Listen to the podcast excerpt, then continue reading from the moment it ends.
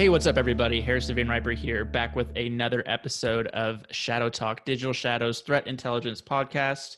Uh, this is going to be a little bit of a different episode this week, um, but joining me on the line, working remotely, is Alex Guirakhoo. Alex, how are you?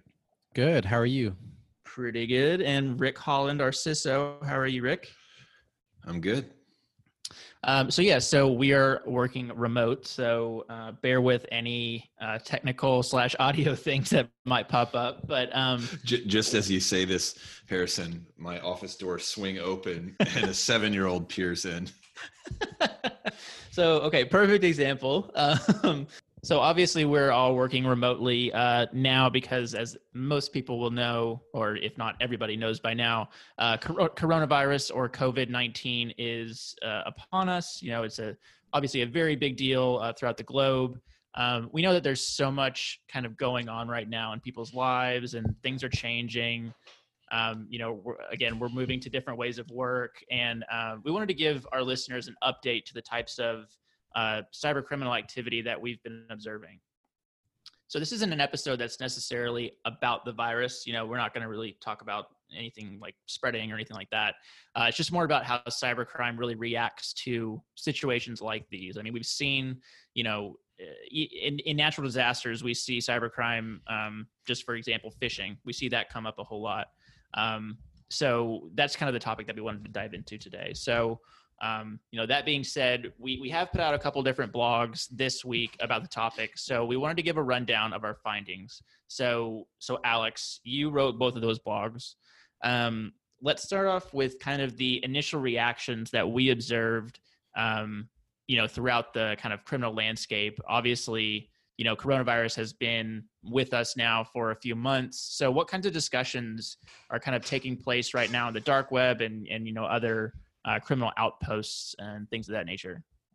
I mean, right now, uh, it's pretty much taken the dark web by storm, just as discussions are on, you know, uh, websites that we visit in our day to day lives, right? It seems like this has taken over every part of our lives, including the internet. And um, the dark web and other cybercriminal platforms and such isn't really any different. If you go on any of the popular ones, you'll still see right there on the front page um, multiple discussions about uh, coronavirus. So one of the first things I did for the most recent blog was I had a look at Google Trends just to to look at a graph that ranks the popularity of coronavirus related search terms, um, say over the past three months. And since about the middle of February, there's a, a huge spike that's that's peaked right around now. Um, and what we did was uh, with Digital Shadow Shadow Search, I did you know the same kind of thing, but only on dark web sources. Sadly, there's not really a Google Trends variant for a Onion domain, so we had to we had to make do with what we had. And I found that it pretty much aligned with the popularity of coronavirus related terms on uh, Google searches. And there's generally a spike around, you know, February 17 or such. Yeah, there's an interesting um, kind of comparison there within the blog kind of overlaying the two searches on top of each other and, and kind of showing how each one has progressed over the last uh, few months. Um, you know, I mean, kind of di- diving into the data specifically, you know, what are some of the types of discussions that you saw uh, taking place? Right. I mean, we have we have a few examples within the blog itself, yeah. but um, you know, like what what what are people actually talking about about it? I mean, it's a little bit weird and it's not really what I expected, but honestly, a lot of the talks uh, about coronavirus on, say, dark web or what are normally cyber criminal platforms have been pretty non criminal. There was one example where uh, this person said that they were in Germany and their partner was in Spain, talking about how the lockdown was affecting them. And that's not really something that you see too much on uh, what is normally cyber criminal platforms. And I mean, other posts were talking about solidarity for people in uh, places like Italy, where where the where the effects have been pretty uh, pretty shocking. And i mean there are even some threads where people are saying you know make sure that you take care of your your parents or those who are at risk of being affected by the virus. And it's it's pretty heavy stuff to be honest. It's definitely something that's weighing on you know a whole lot of people's minds um especially you mentioned italy specifically you know just constant news kind of coming out of that it's not something that is uh you know it definitely affects a whole lot of different people um, yeah. I I think though interestingly, it does go back to um, you know a previous white paper that we had put out, which was all about the cyber criminal community, right? I mean, it's this is an example of that. I think it shows that a lot of these people are still people and they you know they have this community that they've built up and that they're a part of and um, you know they communicate with each other and want to make sure everybody's kind of on the same page and um, you know being safe i guess for for certain for certain things. So um, it's interesting in that sense. Yeah it seems like it's honestly puts the whole world on a little bit of a pause and the cyber criminal community isn't really uh, exempt from that right? One thing that is very different with this circumstance is and we'll talk about it a little bit uh, cyber criminals social engineering attacks and things like that often they're regional it's okay uh, it's the olympics oh it's the uh, nba uh, finals um, it's world cup uh, but this is an event that truly touches everyone across the planet. Represents a lot of opportunity and a lot of targets uh, for the cyber criminals to go after. So i mean to that to that point rick you know that that is kind of some of the more positive stuff that we just talked about but then you know going back into the social engineering and the phishing aspects of it you know alex you did another blog kind of on that topic specifically um, there is still a lot of that activity going on uh, within other uh, cybercrime marketplaces and forums and stuff like that yeah, especially um, towards you know going back a couple of months when the when the virus first started, you know, becoming popular in the media and uh, governments were were starting to take um, some action. Back then, um, I think the first reactions were a lot of people were saying, "Hey, let's let's try and take advantage of this." And you had a lot of reports about people were impersonating, you know, authoritative figures like the CDC or the WHO um, to distribute phishing emails and you know malicious documents uh, with lures saying, "Hey, click here to find this map that shows infections near you," and that kind of stuff is still going on. But it's interesting to see how uh, how that's developed ever since it's become uh, kind of this permeating issue that it is now. And another thing that I saw was on dark web marketplaces that are typically used for, you know, the sale of, of drugs or other illicit items, where that people were starting to sell medical equipment. So things like masks um, and face masks and, and even things like hand sanitizer in bulk, um, kind of going along with this whole uh, stocking up um, thing that's been going on over the past couple of weeks. You know, a lot of things have become hard to find, and you still have these people that are trying to capitalize on that. Yeah, I mean, taking advantage of people's um, kind of fear and uncertainty, uh, which we've seen before. But you know, when you apply it to something like this, it's it's it's just extremely unfortunate. I think you know that people people will probably fall victim to yeah whether they be scams or phishing emails or something like that one of the things that i was uh, thinking about and i talked to a journalist about this earlier it's almost a double whammy for the elderly you know the elderly are you know the most at risk for complications and you know sadly death for covid-19 but they're also the most at risk generally speaking for social engineering attacks um, and so you have people that are highly anxious. Um, all of us are highly anxious, uh, but that demographic is is typically you know targeted by the cyber criminals. I'd say a practical thing that um, I think everyone should do is talk to people in your family that are in that demographic, and tell them, you know, be suspicious of every link. Go to sites, you know, Center for Disease Control independently of a link that you get through email or perhaps social media um, and really try to educate the the older folks um, that that are in our communities and in our families that this is something they need to be on the lookout for, especially with the the pending um, for the for U.S. and I, this won't be unique to the to the U.S. but the Treasury Sec- Secretary is working on uh, three thousand uh, dollars for a family of four is what the, the the payout is expected to be you know that's going out to every us citizen you know if i'm a cyber criminal i want to target anyone i want to do an account takeover on them i want to get access to their accounts and try to get get me some of that money so yeah i, th- I, just, I think it's a sad thing um, to see but people need to to to raise their awareness probably more so than they ever have in the past yeah, and if you go back to the uh, FBI IC3 report for last year, I mean, elder fraud was one of the most uh, common types of cybercrime that's that's been going on.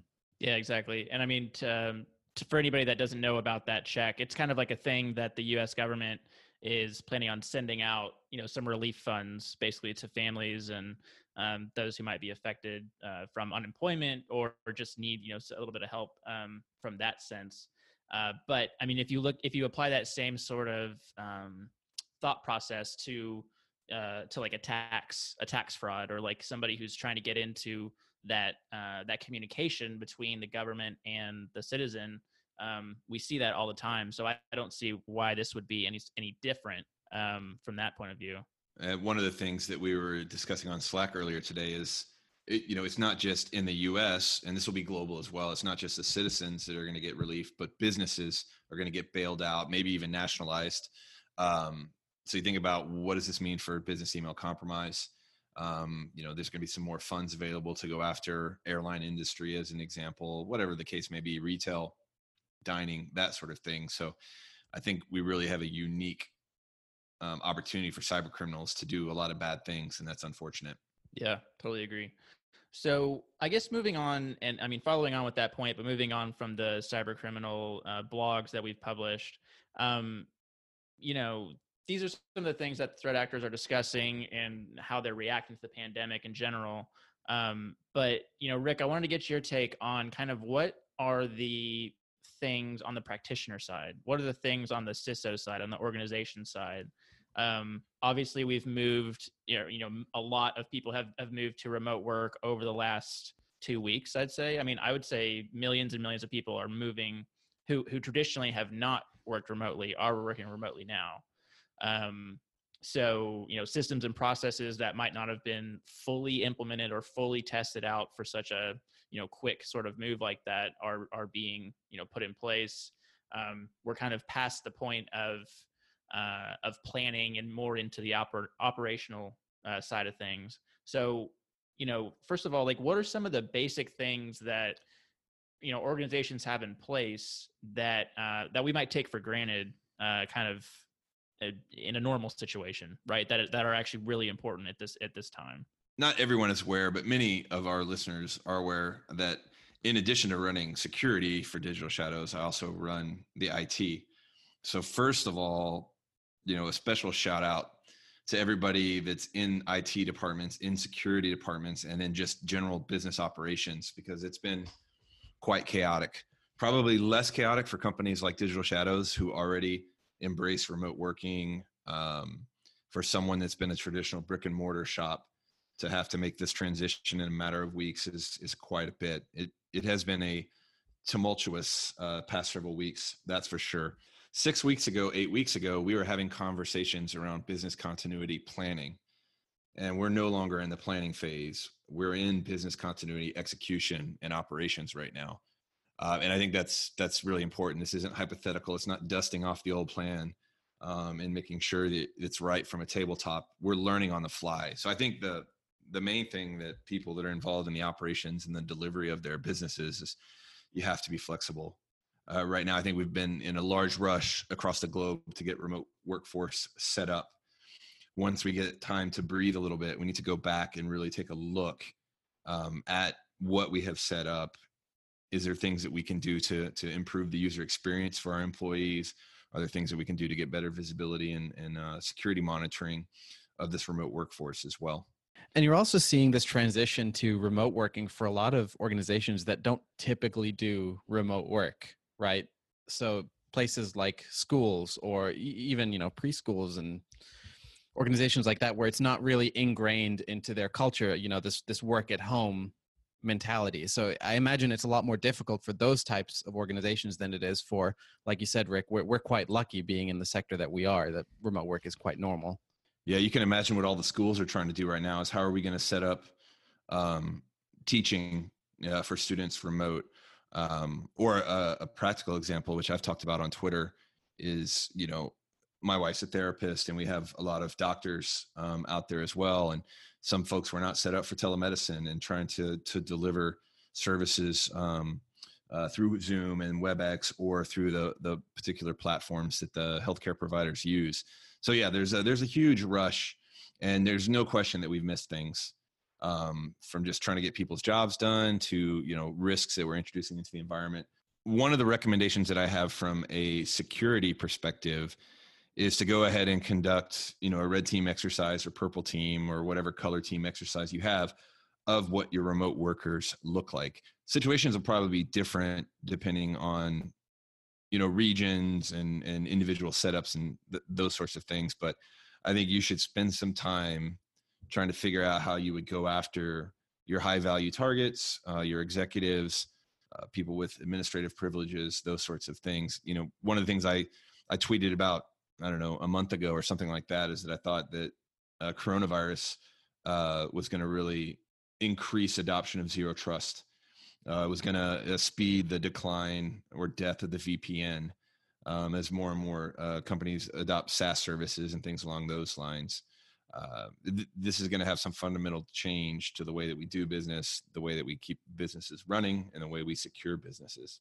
You bring up the whole SaaS angle. Um, you know, and you talk about kind of this mad kind of rush to using kind of third party services like that and um, i think you can all we've seen it or at least i've seen it in a couple instances of you know unintentionally um, basically overloading the system right? You're stressing out these services that might not have been set up for the massive influx uh, within a matter of you know two weeks um, of remote work and using the internet to actually connect to um, uh, you know remote remote uh, services and stuff like that. So i mean that's the kind of stuff that you know you kind of in my in my eyes you kind of take advantage of that um, in, in, like a planning stage because you're like okay obviously the internet's going to work but then what if it doesn't? Right? What if, what if something goes down? And i think today just today or maybe yesterday but netflix came out and they were like please you know lower your resolution on streaming videos because we don't want to um, you know basically break the internet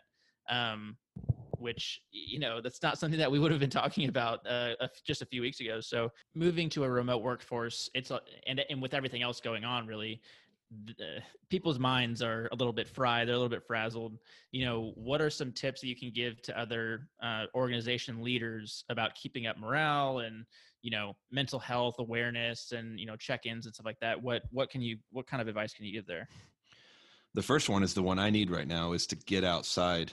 I have been in my office all day long on meetings and calls, and I'm very much looking forward to taking a walk with the kids here in a little bit just to get a breather. Uh, I think setting aside time for yourselves and having your team set aside time uh, for themselves to take a break, to do something with the children, to help with schoolwork, to to get some fresh air, whatever the case may be to to have a social distance play date if you've got kids. Uh, that's something that we did yesterday, um, and maintain the uh, six foot, uh, six to ten foot barrier. I think it's fundamentally we just got to check in with our teams more. You know, at Digital Shadows we're global, so we we're kind of used to this remote cadence as it is. You know, we have um, on our team who runs the security team at Digital Shadows. He's in Greece so we've really had to uh, you know have a very strong relationship remotely this is going to be new to a lot of organizations. So i think talking to your team members checking in the first conversation should be like a health and welfare check. How are they doing? How's their family members doing? Is there anything that they need? How's their stress level? And things like that. I think we we had a company all hands today and uh, al Alastair our ceo was giving some examples of ways that people within Digital Shadows had collaborated. Um, we had people that were uh, bringing laptops to other people in, in other parts of the UK. Uh, here in the Dallas uh, office, we've all shared our contact information, where we live. We're all willing to bring toilet paper, food, sanitizer, whatever it is that we had. I, I think there's a real opportunity both for us in our businesses, but in our neighborhoods to have a stronger sense of community because I really feel like we're going to have to to lean on each other to make it through what is going to be for many of us probably some of the most challenging times that we've experienced in our lives to date. So that will do it for us for this episode. Uh, thank you, Rick. Thank you, Alex, for joining. Um, so we have set up a page on our resources center uh, that we'll drop a link to in the show notes, and that's where you can find uh, any of the blogs that we talked about today, as well as any of the ongoing stuff that we'll be publishing over the next few weeks. Um, so be sure to check that out. So thank you, guests, and we will talk to y'all later. Stay safe.